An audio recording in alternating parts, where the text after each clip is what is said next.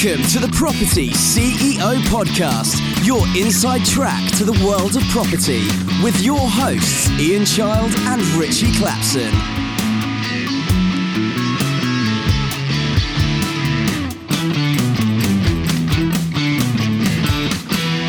Hello and welcome to the Property CEO podcast. My name's Ian Child and I'm here with Ritchie Clapson. Hello, everyone. And in this episode, we're going to be looking at what makes a good property developer, aren't we, Ritchie? Uh, that's right. I'm going to be talking about five key things that I've learned over the years that differentiates good developers from bad ones. Fantastic. Should be really interesting. And I know you've seen pretty much every type of developer over the years, haven't you? Uh, yeah, I mean, that's right. It's interesting how, you know, the same traits come up time and time again, both with new developers and often with, uh, you know, quite experienced developers as well.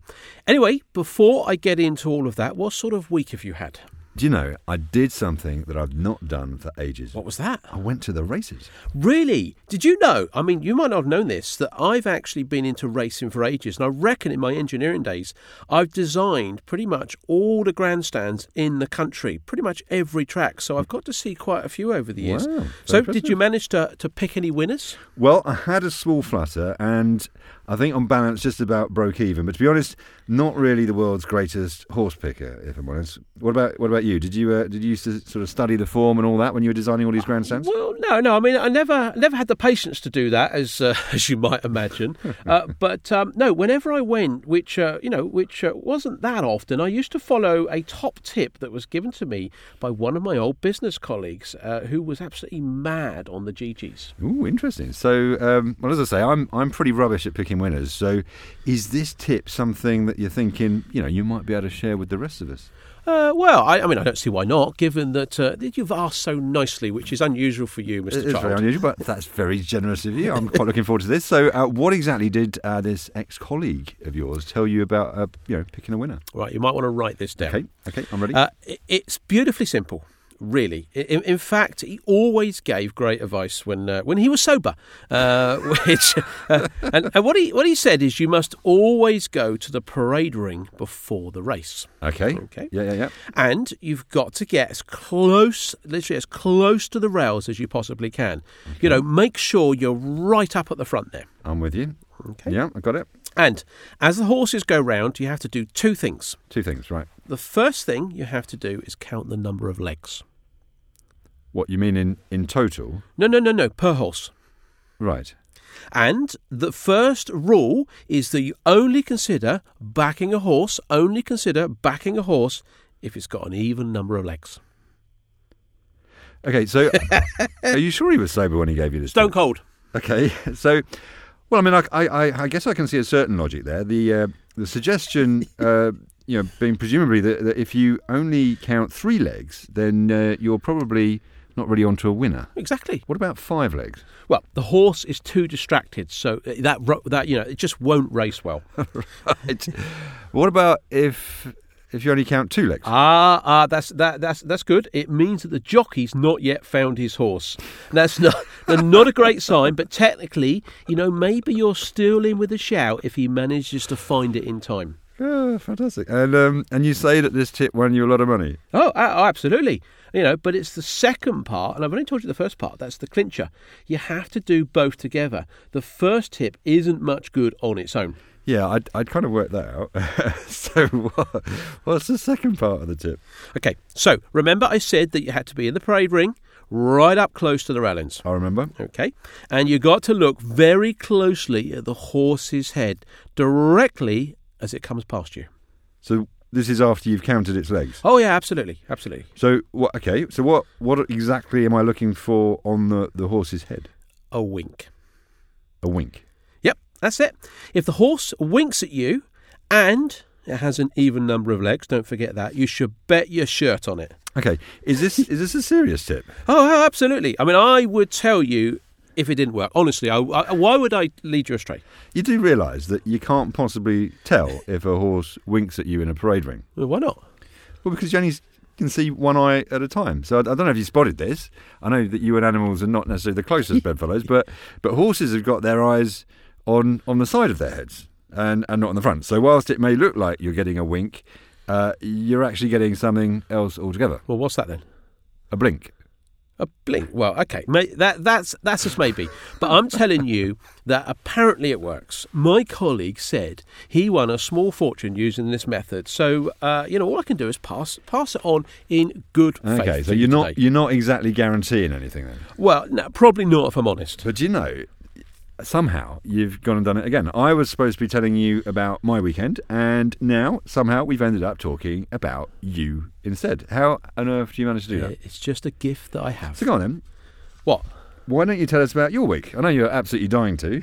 Oh, okay. Actually, this week hasn't been a great week, if I'm honest. No, that's not like you. You're normally full of, uh, you know, Uh, well, a great time. not this week. Unfortunately, I got into a spot of bother yesterday. Really?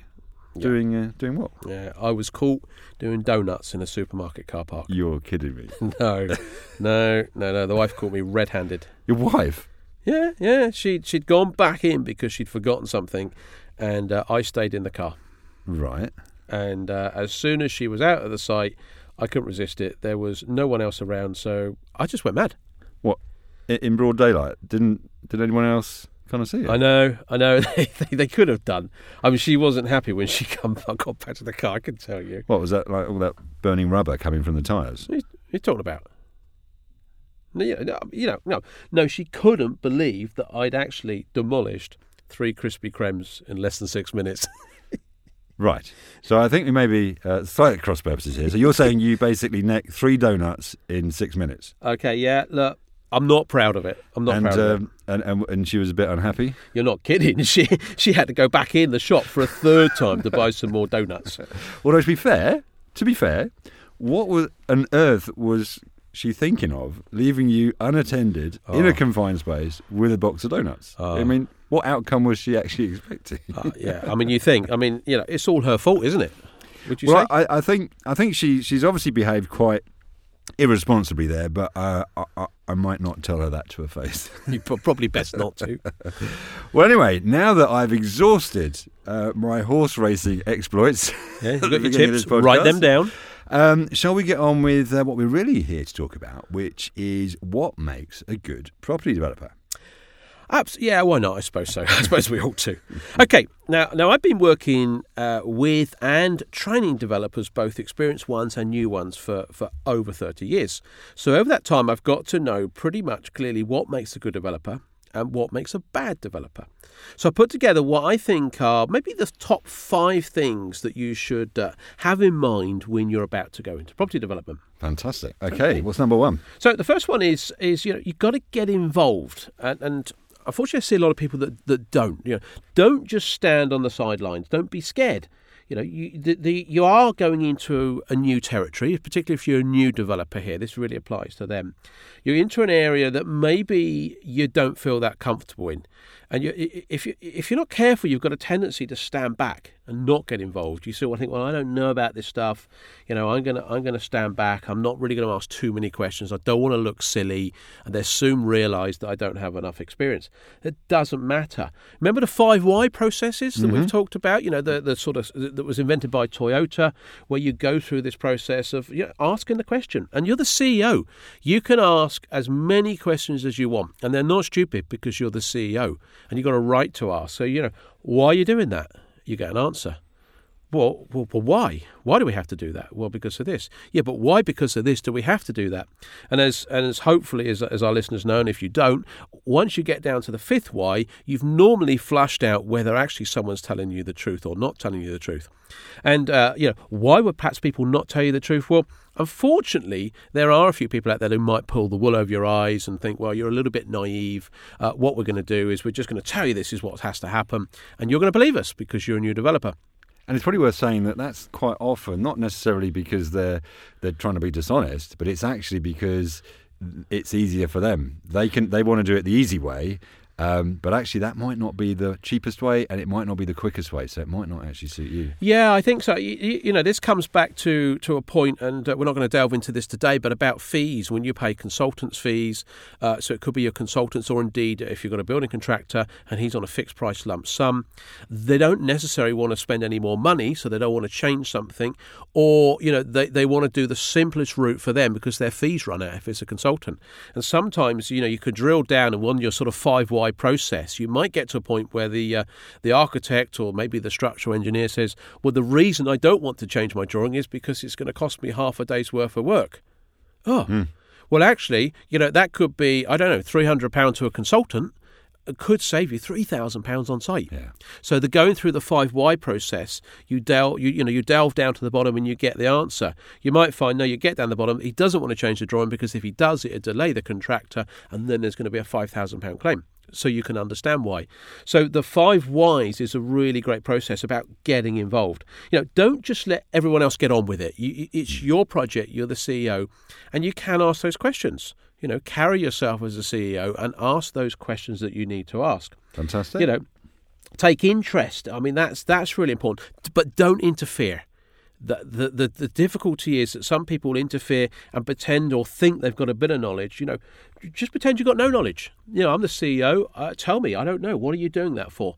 rather than interfere and get involved in that way because people don't like people interfering that's not a not a good way to know uh, to do stuff you know if you're a big picture person that's the way you have to do it and as a developer you know you're not expected to know everything but you should have an overview. I mean, I'm, you know, I've been a developer. My background, my trade, as you know, is a structural engineer.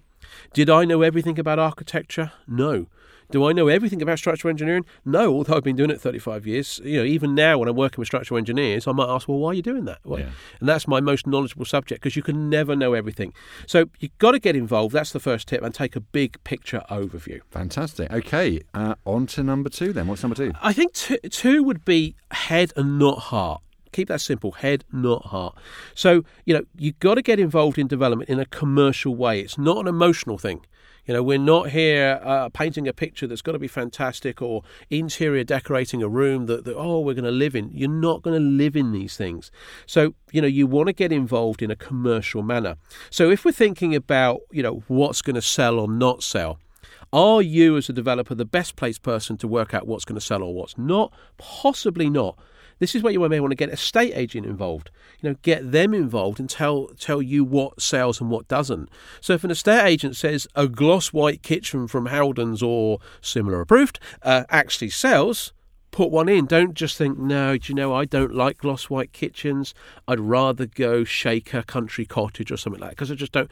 It's not what you like, mm. it's what sells. So if you're getting this advice off of someone that says, yeah, this is what sells, this is what the market wants, then try and avoid that personal taste. I think that's the thing to do. So it is your head and, and not, you know, not your heart. And at the end of the day, think of it this way. You know, if you're building, say, one bedroom flats or two bedroom flats, did you ever live in a one bedroom flat yourself?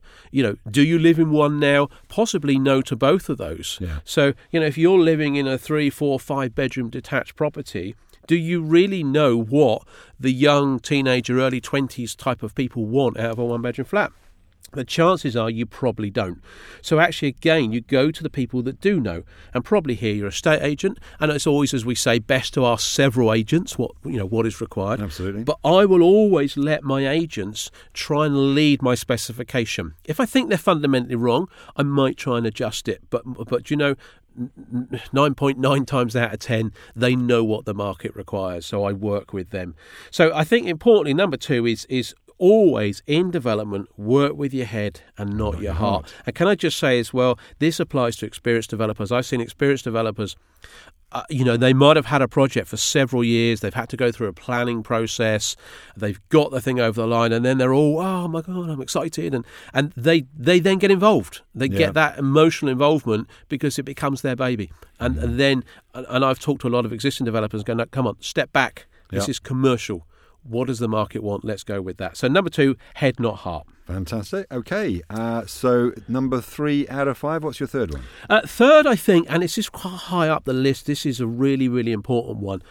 Don't make changes once you've made your mind up and set your design down and you've tendered it.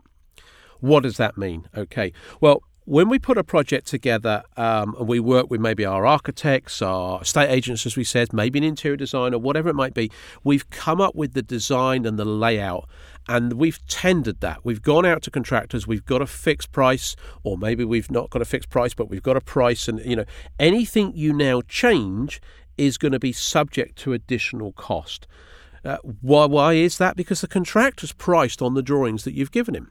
So he's priced for the gloss white kitchen if that was the case. So if you can imagine, if you come in and say, well, that's fine, but I want to change it now, uh, I don't want gloss white, I want a shaker style you know, even if that kitchen perhaps is not much more money, uh, he might have ordered the gloss white. Maybe they've got a, a, restocking charge. All sorts of things could come into play here. Now, the other thing which I've seen a lot of people do is move stuff. So, a lot of developers, quite new developers as well, do you know, even some existing, find it difficult to to visualize a building and a project? And what's it going to look like? Well you know this is where you may have to rely a little bit on your consultants because architects and engineers they're very good and particularly estate agents are visualizing the, the, the, finished product where maybe you're not.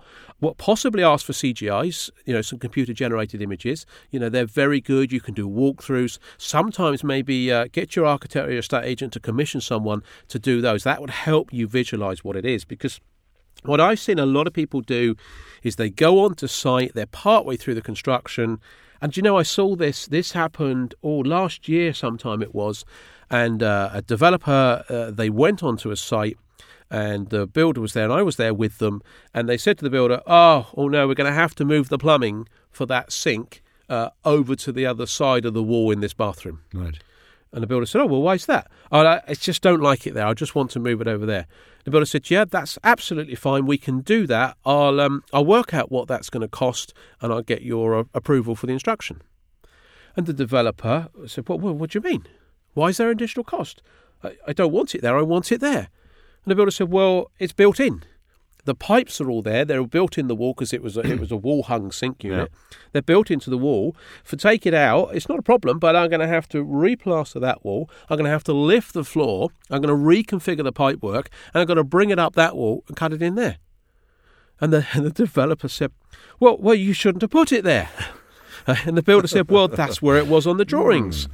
Surely you signed the drawings off. And the developer said, Well, yes, but I couldn't visualize it. I can't visualize these things until I see them. So, you know, you shouldn't have built it.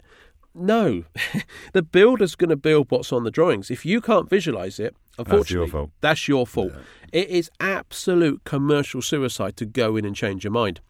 If you want to change your mind and it's really important to put it over on the other side of the wall, and it's going to maybe make a commercial uh, you know, a, a, a, good commercial decision, i.e., maybe the estate agent says, you know, it's going to sell much better, then maybe do it. Consider maybe the builder says, yeah, there's another thousand pound to change it. It's money well spent.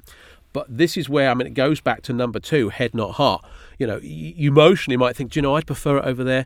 If it was a one bedroom flat, you know, for maybe a starter home, do they care what side the sink is on the hmm. wall? Possibly not. So it is absolutely commercial suicide to go in and change your money. You know, think everything through in advance because otherwise time and money come into it. And time, as we know in development, is money. Is money. So it could delay your contract. So there could be a lot more on it. And, you know, your professional team are there to support you. They're there to advise you. Take their advice because if you chop and change your mind constantly, you're going to hack everyone off. Yeah. So uh, don't change your mind. Fantastic. Okay. Uh, point number four. Uh, four, I, I think, comes into people. This, as we've always said, one of your essential skills to be a developer is people management. Mm-hmm. Uh, uh, my opinion, probably, um, this is one of the most essential skills. It's not one of my top tips here because I think that that is still getting involved, but uh, um, uh, people management is really essential in absolutely everything you do. And do you know if you're a new developer maybe this is a new experience for you you're dealing with uh, different different people maybe different people than you've dealt with before so if you've come out of a commercial world and you're now dealing with uh, you know project managers and architects um, and maybe builders and whilst you're not directly going to be you know d- d- working with and instructing maybe their subcontractors as a developer you, you are going to have communications with them. You are going to be talking to them on site.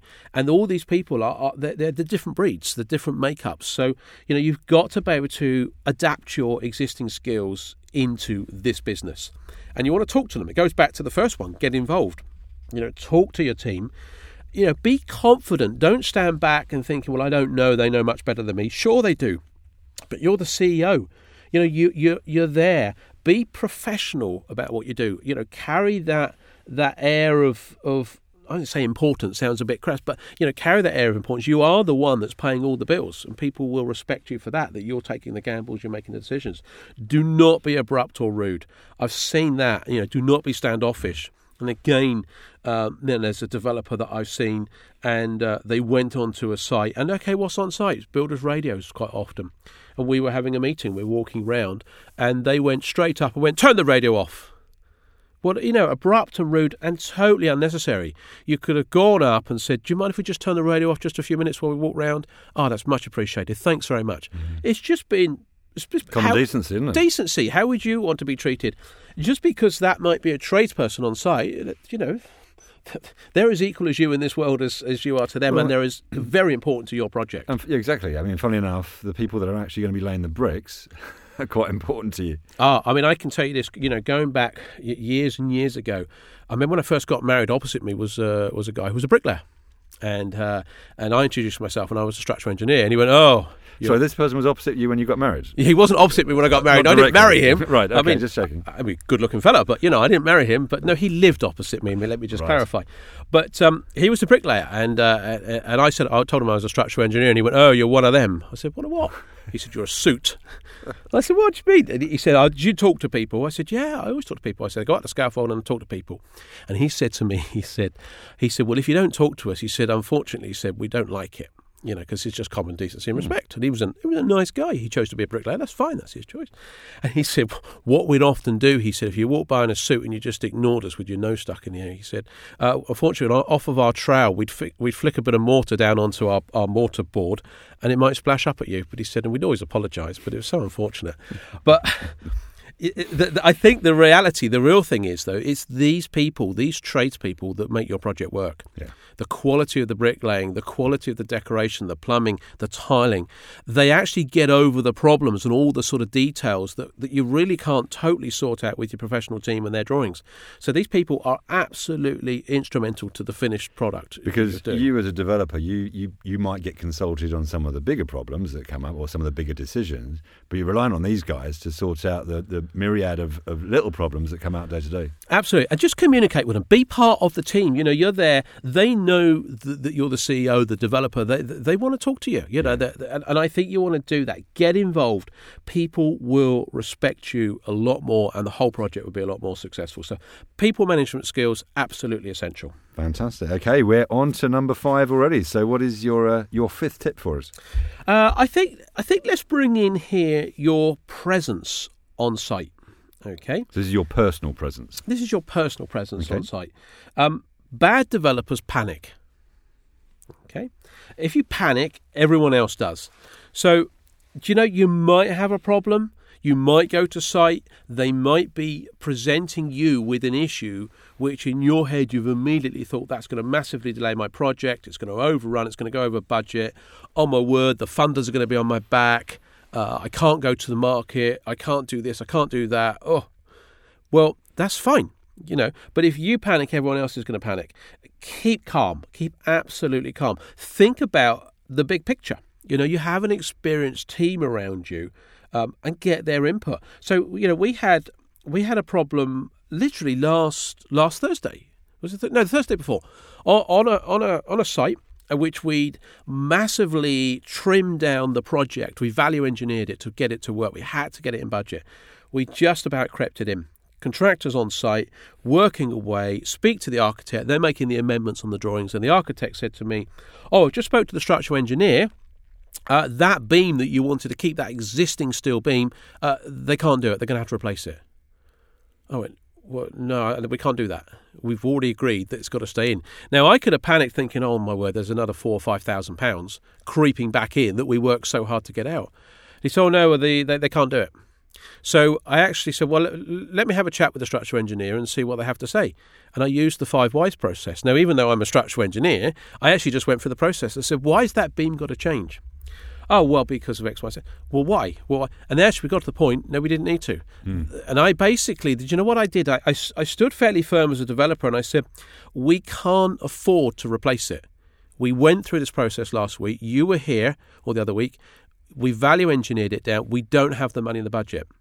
And they went, oh, okay, right. Um, well, we could do this. Well, is that possible? Yes.